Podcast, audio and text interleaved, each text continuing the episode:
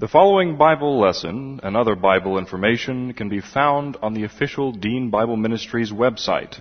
That's found at www.deanbible.org. That's www.deanbible.org. Dr. Dean is the pastor of West Houston Bible Church. And now, here's Dr. Dean with the Bible lesson. Well, good morning and welcome to West Houston Bible Church for our Sunday morning worship service. Before we get started, I wanted to highlight a couple of important announcements that you should have read on the screen ahead of time, but uh, often people get too busy visiting and they miss that. There won't be any Bible class this Thursday night. I will be leaving to go to the uh, WHW uh, conference on biblical exposition in the morning and teaching out there all week. So we will have class on Tuesday night. Uh, David Dunn will be here. There will be a ladies' uh, prayer brunch on Saturday morning, October the 14th, at here at the church at 10:30 in the morning, and you're instructed to bring a sack lunch and beverage and dessert will be provided. If I were you, I'd just leave the lunch at home. The desserts are, you know, killer. There will also be a evangelism and witnessing workshop here on Saturday morning, October 21st. We'll begin about 9. We'll conclude about noon. I will do some basic teaching on biblical background and verses and other things on uh, witnessing. And then Gene Brown is going to talk about some practical methods for evangelism. This is open to everybody, but we're not going to have childcare that morning. I think that's it. Okay, before we begin, we need to go to the Lord in prayer and dedicate this service to Him. Let's pray. Lord, we're indeed grateful that we have this privilege and opportunity to gather together, that in this nation we still have the freedom to proclaim your word, to study your word, and to uh, worship you. Father, we pray that that might continue and that in our nation people might not take for granted the freedoms that we have, but we may honor those who have made the ultimate sacrifice to secure and preserve those freedoms for us. Father, we thank you for your word above all things because that gives us the basis for freedom, which is the death of our Lord Jesus Christ on the cross where he paid for our sins. Now, Father, we dedicate this service to you that we may worship you and honor you in all that we say and do. We pray this in Christ's name. Amen. This morning, our first hymn is entitled, O Worship the King. It's hymn number 10 in your hymnal. It is a hymn that was written by Robert Grant in 17, he lived from 1779 to 1838. I want to begin several weeks going. I'm going to start a new process of explaining some things about the, these hymns so that when you sing them, you can sing them with a little intelligence. Too often we just get up, sing the words, and we don't know anything about the background. Psalm 47, 6 and 7 is the basis for this hymn, which that verse reads, Sing praises to God, sing praises, sing praises to our King, sing praises. For God is the King of all the earth. Sing to Him a psalm of praise. The word worship in the title of Worship the King is a contraction of an old English word, worthship.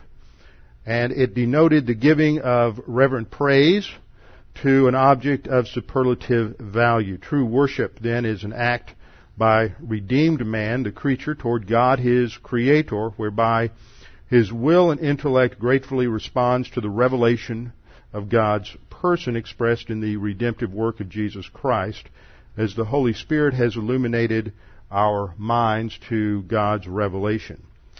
Robert Grant, who wrote this hymn, described himself and all of us in the hymn as frail children of dust and feeble as frail. He was a member of a distinguished British political family, a member of Parliament of Scotland, and governor of Bombay, India for a time.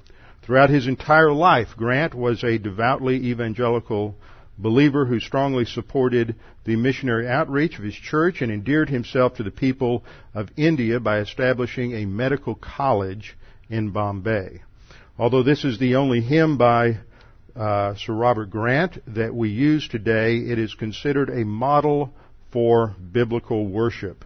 It focuses on the character of God through descriptive names used in the text, It exalts God with the terms shield, defender, ancient of days, maker, defender, redeemer, and friend. Pay attention to the imagery in the text that God is pavilioned in splendor, girded with praise. His robe is the light, whose canopy space, chariots of wrath, wings of the storm are some of the phrases that draw our attention to the superlative value of God. Let's stand together and we'll sing hymn number 10, O Worship the King. Giving is also part of the worship of every believer. Scripture teaches that it is a responsibility for every believer priest to support the local church as well as missions. And this is where the giving goes. All giving is done is unto the Lord on the basis of the principle of grace. Scripture says that as every man purposeth in his heart, so let him give, not grudgingly or of necessity, for God loves a generous, grace-oriented giver. As the men come forward to take up the offering, let's bow our heads in prayer. Father, we're indeed grateful that all, for all that you have provided for us. That you sustain us in our physical existence. You've provided us with jobs and homes and cars. And Father, we're indeed grateful for all that you have given us. And these gifts that we give now are dedicated to you and for your service. And we do so as a token of our appreciation for all that you have done for us.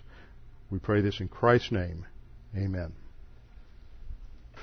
This is the record that God has given to us, eternal life, and this life is in His Son. He who has the Son has the life. He who does not have the Son of God does not have the life. He who believes on Him is not condemned, but he who believeth not is condemned already because he has not believed in the name of the only begotten Son of God. For there is no other name under heaven given among men whereby we must be saved. For by grace you have been saved through faith, and that not of yourselves, it is the gift of God, not of works, lest any man should boast. For I am persuaded that neither death, nor life, nor angels, nor principalities, nor powers, nor things present, nor things to come, nor height nor depth, nor any other created thing is able to separate us from the love of God which is in Christ Jesus our Lord. For of him and through him and to him are all things, to whom be the glory forever. Amen. Before we get started this morning in our study of God's Word, we need to make sure that we are in fellowship and proper uh, rapport and relationship with God the Holy Spirit who indwells every believer, but whose specific task in this dispensation is to teach us and to help us to understand His Word, apply it to our own lives so that we can take that and use it to utilize it to, to change the way we think, the way we live, so that we may live our lives in light of our future destiny and that we might be prepared, as the hymn we just sang mentioned, to reign with our Lord in the coming kingdom. The capacity that we have to rule and reign with the Lord Jesus Christ is going to be determined by what is developed during this time on earth. So we need to make sure that we are in fellowship with the Lord and if you have any unconfessed sin in the life, then Scripture says if we confess, which means to admit or acknowledge our sin or wrongdoing, that He is faithful and just to forgive us our sins and to cleanse us from all unrighteousness. At that instant, we are totally forgiven, the slate's wiped clean, and we're restored to fellowship with the Lord and with the Holy Spirit, and so that He can then energize our own spiritual lives with the truth of God's Word and re- re- reinstate that ongoing sanctifying ministry. Let's bow our heads and pray.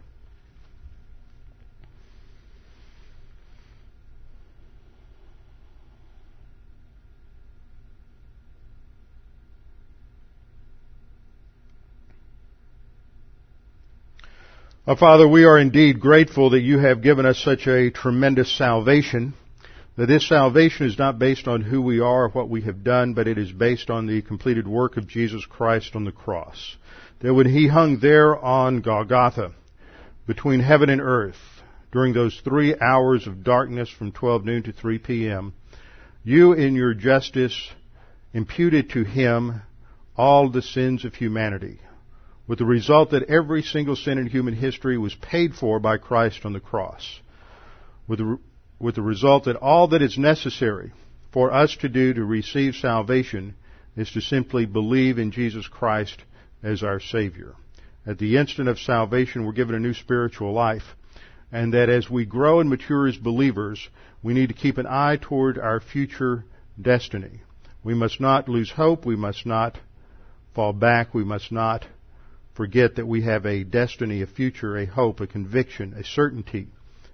And Father, as we study your word today, may you take the things that we study today and drive them home in our lives that we may not forget these eternal truths. We pray this in Christ's name. Amen. Open your Bibles to Revelation chapter 3 verse 14 and we continue our study of this last and final evaluation report, these EERs, ecclesiastical evaluation reports from the Lord Jesus Christ to these congregations in Asia Minor. These seven congregations were chosen because they represented the basic trends that will take place in just about any congregation in any era of history. So they represent the trends of spirituality down through the ages. As we come to this particular uh, evaluation report, we read in the introduction in verse 14, and to the angel of the church of the Laodiceans write. These things says the Amen, the faithful and true witness, the beginning of the creation of God. We looked at this in the last few weeks, studying the background to this church in Laodicea. We saw that it was like the other six, a church in the province, the Roman province of Asia Minor, which is in the western part of what is now modern Turkey. Little remains of Laodicea today. Uh, it was located just a few miles south of Hierapolis and just a few miles to the northwest of the city of Colossae. Here's a close-up here. Hierapolis was about uh, six or eight miles to the north, and Colossae about four, four to six miles to the south uh, to the southeast. Now this is important because of the background that is uh, relied upon for the imagery that we find in verses uh, 15 down through uh, 20, which form the backdrop of what we will study today. We see that in each of these letters they begin with a commission, which is an, an address which opens each letter. It's addressed to the angel. This angel is not the pastor as we've seen. It's not the human messenger who's taking this uh, cyclical uh, revelation, this cyclical apocalypse around to these churches, but it is the angelic uh, individual, the angelic, uh, the angel rather, who is responsible for keeping accounts of the uh, behaviors of the local churches, the out, uh, the outworking and application of doctrine in the local churches, uh, the, which will provide the basis for divine judgment when we come to the judgment seat of Christ. Following this introduction, this address to the specific uh, congregation, there is a reference to some aspect of the character of Jesus Christ. For the most part, these come out of the appearance of the Lord Jesus Christ to the to the apostle John when he was on the Isle of Patmos as recorded in the first chapter. These characteristics usually have something to do with what is being emphasized in the evaluation of these uh, local congregations. For example, we have seen in the reference to Jesus Christ in verse 14 that he is called the Amen, the faithful and true witness the beginning of the creation of God. And as I explained this in the last few weeks, the term Amen is a term that relates to His deity. The Hebrew word Aman had to do with that which is stable, that which provides a foundation. It, it thus came to apply to both uh, faithfulness and truth. Truth is unshakable. Truth is never changing. Faithfulness is also that which always acts as it always has acted. And so the term amen is somewhat, seems somewhat redundant to the next phrase, faithful and true, but there you have, the, the noun is actually the witness and is characterized by faithfulness and truth. So the amen refers to Jesus Christ in his deity that he is the eternal source of stability, the never changing one. In contrast, what you have is a group of believers in Laodicea who are basing their hope, their confidence on that which changes, that which is uh, always unstable. They have departed from their dependence upon God. This is the basic problem in uh, Laodicea problem that also uh, infects many believers in their spiritual life, and that is self-dependency instead of God dependency. And so in this, in these titles of Christ at the beginning, there is the foundation for where the Laodicean believers should, should be in their spiritual life, but they're not. They are not dependent upon that which is always dependable and always unshakable. Their confidence is based on their own abilities and their own works. Second, Jesus Christ is referred to as the witness. As a witness, he is characterized by faithfulness and truth. They are not, neither faithful nor true in their witness. They have become lukewarm believers. They are carnal believers. They are operating on the value system of the culture around them, and so they are neither faithful nor true. And then last but not least, the Lord Jesus Christ is characterized as the beginning of the creation of God, and not in the sense that he is a creature, but this word arche, as we saw last time in the Greek, has to do with the, the one who was the first in creation, the uh, preeminent one over creation, that he is the one who instituted and made all creation according to Colossians 1, 16 and 17. And it's interesting that in Colossae, which is just some four to six miles to the southeast, the apostle Paul had to write an epistle some uh, 30 years earlier correcting them because they were beginning to become infected with this false teaching, uh, uh, sort of an early form of Gnosticism that Jesus Christ really wasn't fully God, that somehow he was subordinate to the Father and not uh, equal to the Father. And so the Laodiceans apparently were uh, infected by this same kind of false teaching. So this same title, the same verbiage that we find here in 314 uh, is reminiscent of the terminology and the, the verbiage that Paul uses in Colossians. So we looked at the commission, the character, and then in most of these evaluation reports there is a commendation, there is something positive that is stated by the Lord Jesus Christ regarding the spiritual life of these congregations, but that is not found in two of these, and one of these is this church in Laodicea. In fact, this is the most spiritually decadent of the congregations in Asia Minor. There is not only nothing good said, said about them, but that which is condemned in them is stated in a very strong and harsh manner. They are condemned by the Lord Jesus Christ because they have completely departed from dependence upon the grace of God. So we come to the condemnation, which is found in verses 15 down through 19. It's not until you get into 19 and 20 that we have the divine correction, the prescription for uh, restoration uh, with God. And there's a number of interesting things that we find as we go through these verses from 15 down through 18. And we have to look at this this section in some sense in its entirety in order to understand just exactly what is being emphasized when we look at, at the uh, condemnation, because the condemnation is expressed in rather metaphorical terms. They're talked about cold water and hot water and they're lukewarm. And then the Lord says, because you say, I am rich and wealthy, and I counsel I counsel you to buy from me gold. What do these terms refer to? They're not lit to be taken literally.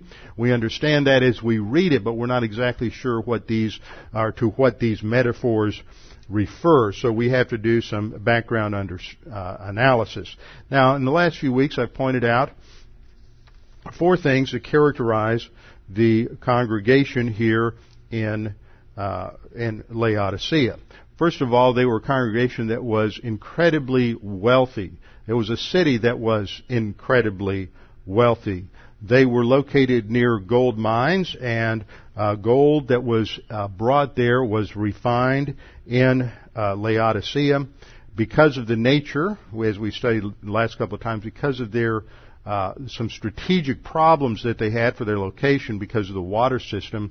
They they were not in a defensible position, so this meant that the city had to uh, take a position of neutrality with regard to various uh, conquerors that that uh, swept through the area during the centuries before Christ. So they developed a banking center there and a trade center there, and it was a place where you could place put your money and your resources, and it would be somewhat safe because of their uh, military neutrality.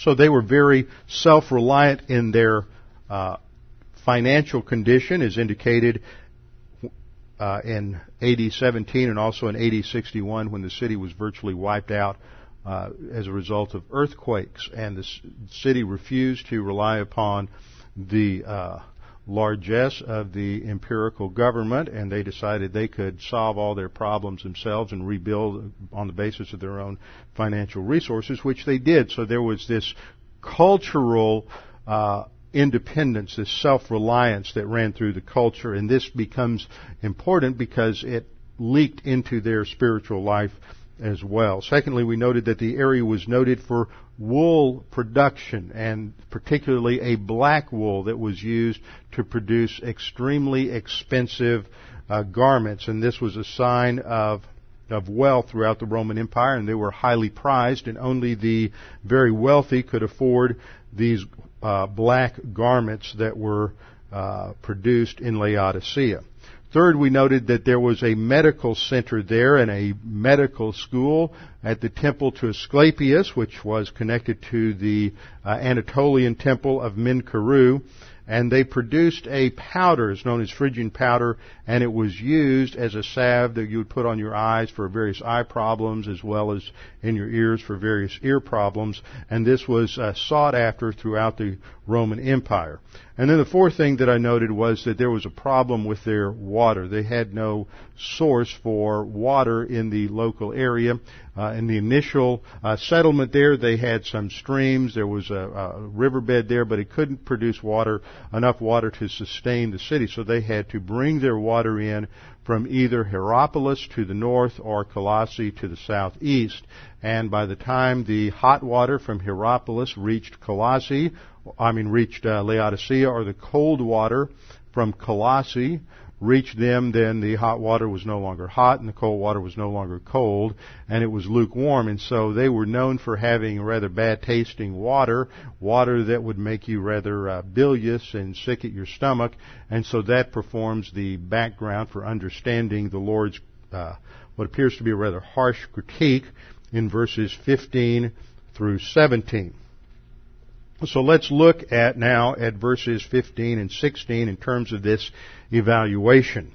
We need to note that this is the Lord Jesus Christ who is speaking to this congregation. This isn't the Lord Jesus Christ that liberal theology often presents. You go to some churches and Jesus is this mamby-pamby, weak, uh, pusillanimous individual who just always loves everybody no matter what they what they what they've done or who they are.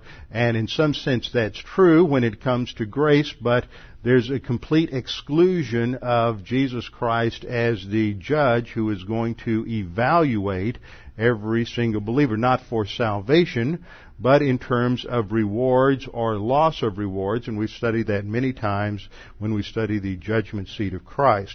So the emphasis that we see coming out of the verse 14 is that the Lord Jesus Christ is the one who is capable of judging us, the only one. John chapter 5, we know that uh, Jesus said that all judgment had been delegated to him by God the Father because he left his Father's home and entered into human history through the incarnation when he was born of a virgin and became the God man. He lived his life as a human, so that qualifies him to be our judge because we're not being judged by someone who is completely different from us. We are being judged and evaluated by a human being who lived his life in humanity with all of the pressures and tests and temptations. And so it is pure judgment. And when we stand before the Lord Jesus Christ, we're going to be standing before someone who has gone through all the same kinds of adversities and pressures and tests that we've gone through, yet he did not sin. And the same, uh, same assets, the same abilities, the same powers that were available to him in his humanity are available to us. See, Jesus handled all that testing not from his deity. Now that would be easy. And what kind of a test would it be if he's handling temptation on the basis of his deity? He handled it, the scripture says, on the basis of his humanity. And in his humanity, he's relying upon the same thing that we have, the Word of God and the Spirit of God. Of course, he was born without a sin nature, but just being born without a sin nature is no guarantee that you won't sin. Just look at Adam. Didn't take him long before he ate from the fruit of the tree of the knowledge of good and evil. So that is why Jesus Christ is referred to as the second Adam. He goes through the same kind of test again. In fact, for him, he went through it again and again and again. And in his humanity, he always makes the right decision, constantly walked in dependence upon God the Father and God the Holy Spirit. So we also see in this first verse, in verse 15, that Jesus Christ, as the Lord of the church and as full deity, is omniscient. And he is fully cognizant of the condition of every congregation and is therefore worthy to evaluate, judge, and discipline. Only someone who knows all the facts can be our judge, can properly, accurately evaluate everything. And Jesus Christ in omniscience knows every thought, every motivation. He knows everything that goes on in every congregation, so he is worthy to evaluate. We read in verse 15, I know your works, and we'll just stop there. This phrase, I know your works, is one that is found in every one of these evaluation reports. Now, I believe that if you are using a New American Standard or an NIV or one of the more uh, contemporary translations based on the critical text in the Greek New Testament, as we studied in the past, then this phrase is left out of a couple of those, but it is found in the vast majority of texts, and the majority text includes it. It has a tr- tremendous uh, uh, documentation behind it, so I believe that it is included in every one of these evaluation reports, and it is definitely included in this one. There's no no textual variant here. Jesus says, "I know." Your works. And the word there that is translated know is the Greek uh, verb oida. And you have two different verbs for knowledge in Greek. You have oida and gnosko. And when it, uh, when we look at these words, oida indicates an intuitive sort of knowledge. Gnosko emphasizes a knowledge that is gained through study, through learning, through experience.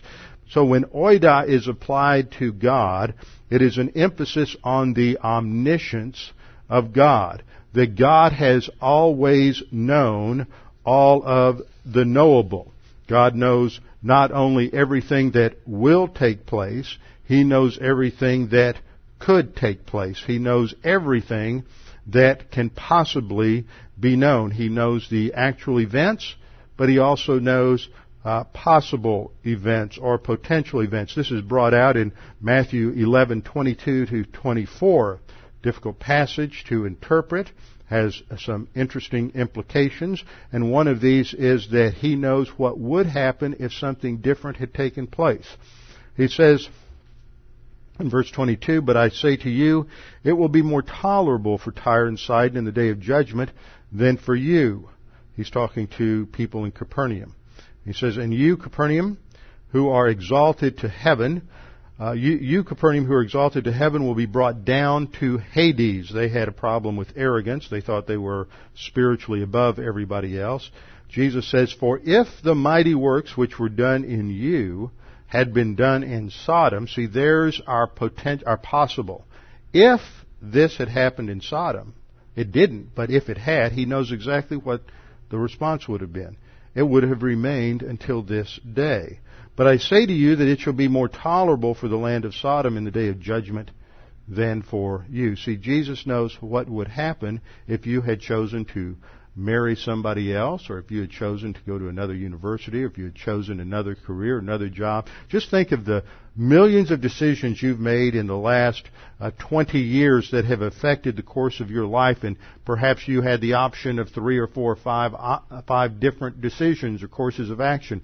Jesus knows what would have happened in each one of those, and all the different uh, things that, that would have happened on each different decision, all the way out to infinity. That is the omniscience of God. He knows all the knowable, and He knows all the uh, possible. The conclusion is that since Jesus Christ has full omniscience, because He is full deity, He is fully qualified to judge and evaluate uh, the local church. He knows our works. The word there for works indicates production. He knows everything that goes on, good or bad. Works can be that which is done in dependence upon the Holy Spirit. It can be done that which is produced in terms of our own sin nature. And remember, the sin nature can produce morality as well as immorality. That's something a lot of folks don't understand. But when you're an unbeliever, when you haven't put your faith alone in Christ alone, then you can produce morality. There are a lot of unbelievers and there are a lot of religious systems that produce a lot of moral people, good people, people who have a certain sense of integrity. But all of that, Scripture says, is filthy rags. Isaiah states that all our righteousnesses are as filthy rags. Not our unrighteousness, but our righteousnesses. So the scripture teaches that that which is done, no matter how moral or how good it might be, that comes out of the sin nature is still just worse than garbage in the sight of God. So he knows our works. That phrase indicates that he knows everything. He knows the divine good. He knows the human good. He knows the sin. He knows everything that is produced in life. And he then begins to characterize these, this evaluation, his works. And he says, I know your works that. And so now we're going to get an understanding of the works, a summation of the works that are done in Laodicea. He says, I know your works that you are neither cold nor hot. I could wish that you were cold or hot. So then, because you are lukewarm and neither cold nor hot, I will vomit you out of my mouth. Okay, the word for cold is the Greek word sukros. We can understand where that has some application in uh, our language. Sucrose is where we get a word for sucrose related to sugar, and it has the idea of water that it was sweet tasting, it was cold, it was refreshing.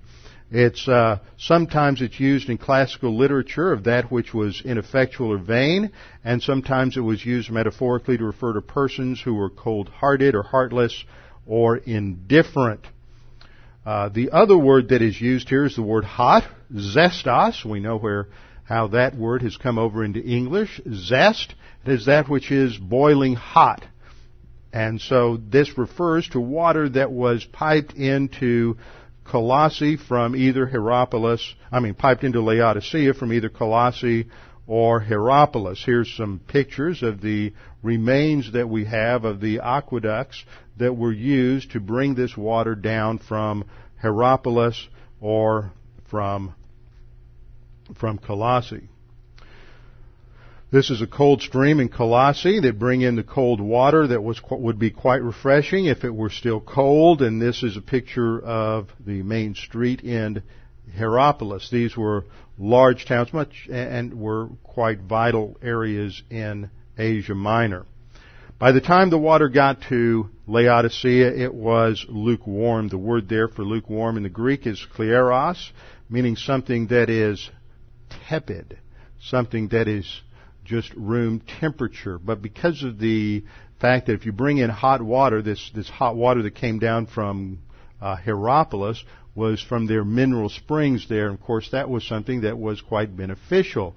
Uh, it was important medically because uh, they would go up to the hot springs and they would soak in the hot waters. But of course, this hot water had a lot of minerals in it. And in some of the uh, aqueducts that we see, you can still see the buildup of the mineral deposits inside of the of the uh, of the pipes. And when this, of course, reached Laodicea with those various chemicals in there and become lukewarm. It was no longer of value. It was no longer usable. And if you drank it, it would just make you sick to your stomach. And the cold water that came from Colossae would likewise become lukewarm. And so it really wasn't very drinkable. And it served as an emetic. And it would just make you throw up. And the word emetic itself comes from the Greek word used in this passage for vomit. This is the word emeo, which is a verb to vomit, to spew something out of the mouth, or to spit. Now, let's take a minute and look at this metaphor and see what is the Lord talking about here. What you have probably often heard, what is an often stated interpretation of this, is that the Lord is saying that I wish that you were either cold or hot, but you're neither one. Now what does he mean by cold or hot? What you've probably heard is that cold means that you're just cold, you're completely in, hostile to the gospel or to spiritual things. Hot, on the other hand, refers to that which is uh, enthusiastic, that which is passionate uh, toward the gospel and toward spiritual things. And because you're just uh, you're just either hostile or you're extremely positive to the word, because you're neither of those, Jesus is saying uh, you're just lukewarm. Now, now, I have a problem with that interpretation because it doesn't fit the context historically, and it doesn't fit the actual context of the text here. Remember, one of the primary rules of interpretation in Scripture is context. And if you look at these and you do a word study on how cold and hot are used in the Greek New Testament, this is the only place where cold is used, and you don't have another reference of hot in that same sense. So you can't uh, do word studies to back up those meanings. So we have to look at the text itself and the context. If you were a Laodicean, and you were reading this, you wouldn't think in terms of uh, that type of an illustration. You would think only in terms of the fact that the hot water that's coming down from Hierapolis is usable. It's good. It's beneficial. It's profitable. Uh, that which uh, comes from uh, Colossae, the cold water, is also usable and profitable. By the time this water gets here, it's just lukewarm and it's not usable. It's not profitable. It's not beneficial. And this is what the Lord is emphasizing here is that being a lukewarm believer means that you can't be used by the Lord because, as we'll see in the context, you're out of fellowship. This is more than just a believer that's out of fellowship. This is a believer that is in extended carnality, who is living his life on the basis of the value system of the culture around them. And as a result, they are only giving lip service to what the scriptures teach, and it's not having any impact on how they think or how they live uh, whatsoever. Now let's see how you get this from the context itself. The historical context su- suggests that both cold water and hot water were valuable. Question I have is why would the Lord want you would ever say, I wish that you were hostile to me, that you were completely cold or indifferent to, to me. Uh, that doesn't make sense. I know there are various explanations for that, but it doesn't make sense, especially in the context. If you skip down to verse 20, we see the solution. Now this is important for us to understand because to understand the solution helps us to understand more clearly the problem. The solution is stated in verse 20, Behold, I stand at the door and knock. If anyone hears my voice and opens the door, I will come in to him and dine with him and he with me. Now, this is not a salvation verse. Perhaps you grew up in a church or you were involved in some uh, campus evangelism organization in the past that, that used this as a salvation verse. It's not a salvation verse. He's not addressing unbelievers here. Now, how do I know that these aren't unbelievers? Well, first of all, he's addressing the church in Laodicea. So he is addressing them and assuming that they are believers. That is the underlying assumption. But we have more to go on than that. In verse 19 we read, As many as I love, I rebuke and chasten, indicating that I am rebuking. He, what is he doing? He's rebuking the congregation. He is disciplining them in this very evaluation report. And he refers to them as those who are loved. Now in English we have basically one word for love. But in Greek, there were a variety of different words that were used for love, and two primarily are used in the New Testament. The verb agapao, which is the uh, word that refers to the universal love of God for all mankind in John 3:16 for God so loved the world and the object of his agapao love there is the world which includes both believers and unbelievers. But in verse 19 here, we don't have the word agapao, we have the verb phileo. Now, phileo emphasizes a more intimate love, a love that is based more on attraction, uh, love that is um, restricted to only believers. Nowhere in the Bible does God express phileo love for unbelievers. This is a love that is expressed in a verb that is used only for God's love for those who are, are believers, those who are members of His royal family.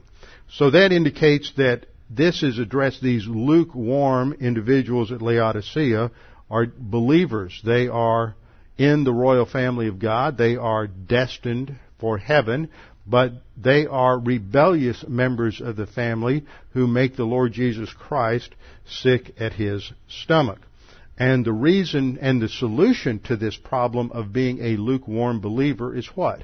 It is getting back in fellowship with the Lord Jesus Christ. That's the imagery of verse 20 if anyone hears my voice and opens the door. See, they are a church that has excluded Jesus Christ from being a part of the spiritual life of the congregation. They have an external form of spirituality. They talk about the Bible. Every time I talk about this, I'm reminded of some of these churches where you see the pastor hold up the Bible and talk about how the Bible is the center of everything that they do, and that's the last time you hear about the Bible until uh, the end of the service. It's, it's that's it. It's just lip service. It's just a form of spirituality. We're just going to kind of nod in the direction of the Bible because that's what we should do. That shows that somehow we're Christian, and then you never get into the text again. But you see, the scripture is such that it is the Word of God that's alive and powerful. Jesus said that it is the Word that the Lord uses to sanctify us, so we have to know what the, what the scripture says. So they have excluded the Lord Jesus Christ. They have excluded in the same way the Holy Spirit. So there's no fellowship, there's no rapport, there is no uh, spiritual dynamic from the uh, Holy Spirit, who is the supernatural empowerment of the spiritual life, going on in this church. As a result, they are not only out of fellowship, not only are they carnal, but this carnality has gone on for so long that the church, this congregation, doesn't look and act any differently from the culture around them. They they have the same value system as the pagans in Laodicea. They are basically uh, have a name of being a Christian, but they are operating they are operating like pagans. So if the solution is to get back in fellowship, then the problem is that they're out of fellowship and they're living on the basis of their own uh, resources. And that is exactly what we see in the expansion of the condemnation in verse 17. Jesus says, Because you say, I am rich, have become wealthy, and have need of nothing, and do not know that you are wretched, miserable, poor, blind, and naked, I don't have a slide. I, I, counsel you to buy from me gold. See, let's look at this as uh, the sentence ends. If you, you have to look at the punctuation here to catch the flow, and your punctuation should be that uh, a period at the end of verse 16. Then you have a completely new thought starting in verse 17, and it begins with a, a, a hoti at the beginning because he is emphasizing their uh, their negative position. He says he's going to emphasize the solution in verse 18, but before he can get to the solution, he has to emphasize the problem. You see the same kind of thing in witnessing. There's, a lot of people don't realize they're sinners. They don't believe that they are uh, lost and under condemnation. They think of sin as some sort of uh, a really horrible thing that they've never committed. They don't understand what the Bible teaches about sin, that sin has to do with pride and arrogance, and mental attitude sins are just as horrible and just as egregious and just as much a violation of the character of God as overt sins. And so often in evangelism, you have to get people lost before you can get them saved. You have to point out the fact that, that you are dead in, born dead in your trespasses and sins, and as such you are already under condemnation from the justice of God. And then once they realize that they're lost, they realize they are in need of a Savior. So the Lord follows that same methodology here. He points out their problem first, their inadequacies, first, and He does it in terminology that is, uh, that is reflective of their physical condition. Now remember what I said at, at, earlier about the water problem. The Lord takes a physical reality, the physical water problem in, Cor- in uh, Laodicea, and He uses that, he uses that to illustrate their spiritual problem. He's going to do the same thing here. The rich and wealthy and need of nothing here is not referring to their physical financial assets. They are financially wealthy, but he's not talking about that here. He's talking about the fact that they have transferred that uh, self-reliance to their spiritual life. They are they think they are rich spiritually. They think they have become wealthy spiritually, and they think they have need of nothing uh, spiritually. So we have to understand these three terms here to again be metaphors. They're not referring to the their literal financial wealth, but that spiritually they think they have arrived. They don't have any problems. Uh, God has taken care of them, and they are completely self-reliant. See, they have succumbed to arrogance. And that is the problem here is that it's very easy for a believer to slip from God dependency to self-reliance, especially when you go through the prosperity test.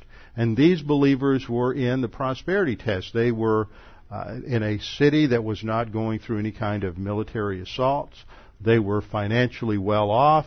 They were doing quite well. And so because they were in a position of prosperity, they were no longer dependent upon God in their spiritual life. One of the most dangerous areas of sin that we can fall into is the mental attitude sin of arrogance. There are a number of proverbs that warn against this. Proverbs 11:12 talks about the one who is devoid of wisdom. That is another way that the uh, writer of Proverbs talks about the person who is arrogant. He who is devoid of wisdom despises his neighbor, but a man of understanding holds his peace.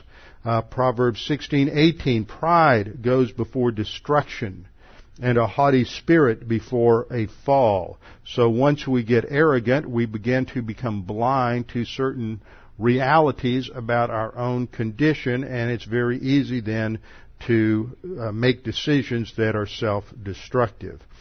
Proverbs 29:23 states a, a man's pride will bring him low, but the humble in spirit will retain honor. And this is genuine humility, which can only come when we re- recognize that God is the only one that can do everything and provide everything for us. It's true grace orientation that we must be dependent upon God. This is illustrated in James. James has quite a bit to say about arrogance and the dangers of arrogance. In James 4 6, we read, But he, that is God the Father, gives more grace. Therefore, he says God resists the proud or the arrogant. The word therefore resist in the Greek indicates taking a stand against someone.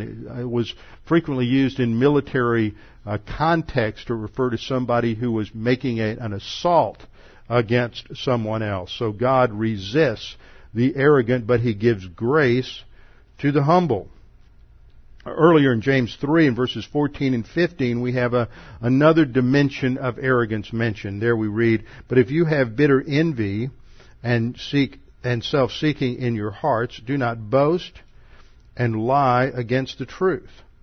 This wisdom, that is the human viewpoint wisdom grounded on arrogance, does not descend from above. In other words, this may seem to work for you for a while, but its ultimate source is not from God, it's from man. And it's characterized as being earthly, sensual, and demonic. Now, when we look at those three adverbs there, we have to understand something about earthly means that it is has its source in the earth, in human civilization, human character, not in God's character. The second attribute, sensual, sensual is a poor translation. This is the uh, Greek word psychikos, meaning of the soul, or it's translated natural in passages like 1 Corinthians uh, 2.14, and it refers to the unbeliever who only has a body and soul and doesn't have a human spirit. He's unregenerate. It is wisdom that's characteristic of unregenerate mankind, and that is demonic because it's the same kind of wisdom that characterizes Satan. It is based upon arrogance. Verse 16 of James 3 reads, For where envy and self-seeking exist, confusion and every evil thing are there. That's what's characterizing the Laodicean church is because of arrogance, they are completely self-absorbed and focused on doing whatever uh, is right uh, in their own eyes. Uh, 1 Peter 5, 5 through 6 reiterates some of these same principles that we have in James uh, chapter uh, 4. Likewise, Peter writes, You younger people, submit yourselves to your elders. Yes, all of you be submissive to one another and be clothed with humility. That's the focus. Genuine humility is dependence upon God for everything. And then he quotes the same quote as James God resists the proud, but gives grace to the humble. Therefore, humble yourselves under the mighty hand of God, that he may exalt you in due time. The problem in Laodicea was a problem of arrogance. They were, they had uh, mastered the arrogant skills. Now, what are the arrogant skills? Well, first of all, self-absorption. They were focused on me. Every single one of them wanted to do what made them happy, what took care of them, and so that self-absorption always leads to self-indulgence, where we don't have any sense of restraint. We're just going to do whatever is right in our own eyes. Uh, and then we have to justify it, so that's self-justification. The more we justify it, the more we become blind to what's going on in our own lives, and that's self-deception. And then we basically become our own God, uh, self-deification. And this is what had happened in the congregation at Laodicea. They were lukewarm. They were completely hostile to God because they had become self-reliant rather than God dependent. And when you are out of fellowship, when you are carnal, when you live in extended carnality, what you do is you begin to pick up the thought forms of the cosmic system around you, the world system around you. The, the Greek word for world is cosmic or cosmos, and that is a term I use to refer to the believer that still operates on the value system of the culture around them. See, every culture in the world, whether it's an Asian culture, whether it's a uh, an American culture, Western culture, African culture, whatever it is, has its own norms and standards, its own traditions, its own uh, system of thinking. And these systems of thinking are based on uh, empiricism, or they're based on rationalism, or they're based on mysticism, and or, or any mix of those. And as you become a believer, what you have to recognize is that God has spoken to us in His Word, that the ultimate authority comes from the Scripture. It's revelatory. It's not reason, uh, uh, that is autonomous reason. It's not autonomous experience. It's not mysticism. See, reason and logic have to be fed by the truth of God's Word, the revelation of God's Word. And so what happens is that in order to get along in the culture around us, we often succumb to cultural values, and this makes us worldly Christians. We buy into that wisdom that is uh, earthly and natural and demonic. This is exactly what is going on with the congregation in uh, Laodicea. They say that I have, be, you say I have, I am rich, have become wealthy, and have need of nothing. You see, they have completely bought into the problem solving uh, approaches of the culture around them. But this is only of temporal value. The solution is going to be in verse 18, I counsel you, Jesus Christ says, to buy from me gold refined in the fire. Next time we'll come back and look at that solution and how that impacts us because it's too easy for us to slip into cosmic thinking, thinking like the culture around us, like the Laodiceans have, and, and arrogance is so subtle that it just sneaks in, and the next thing you know, we have, we become a lukewarm believer. We have the outer trappings that we're positive. We show up at Bible class a couple of times a week, listen to tapes, but when you start looking at your life in terms of your relationships, in terms of your work ethic, in terms of ethics at work and in business, we realize how subtly the world has impacted our thinking and we don't think differently. We don't think biblically. And so that is the focus of the solution. Let's bow our heads together and close in prayer.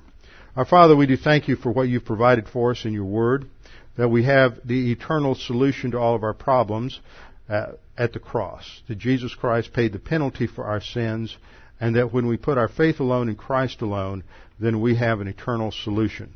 That you have given us a solution to every other issue in life that we may live not uh, within the culture, on the values of the culture, but that we have a new system of thought, and that we are to be transformed by the renewing of our thinking.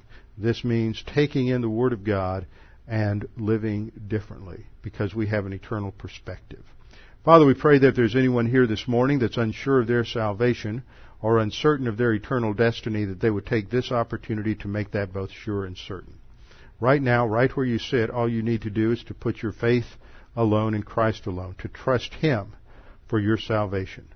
Scripture says, believe on the Lord Jesus Christ and you will be saved. At the instant you put your faith in Jesus Christ, you have eternal life, and that can never be taken from you. Now, Father, we pray that you would continue to bring back to our memory the things that we study this morning, that we may put these things into application, and that we may have our priorities shift to eternal priorities, that we may live for you, and that you might be glorified. We pray this in Christ's name. Amen.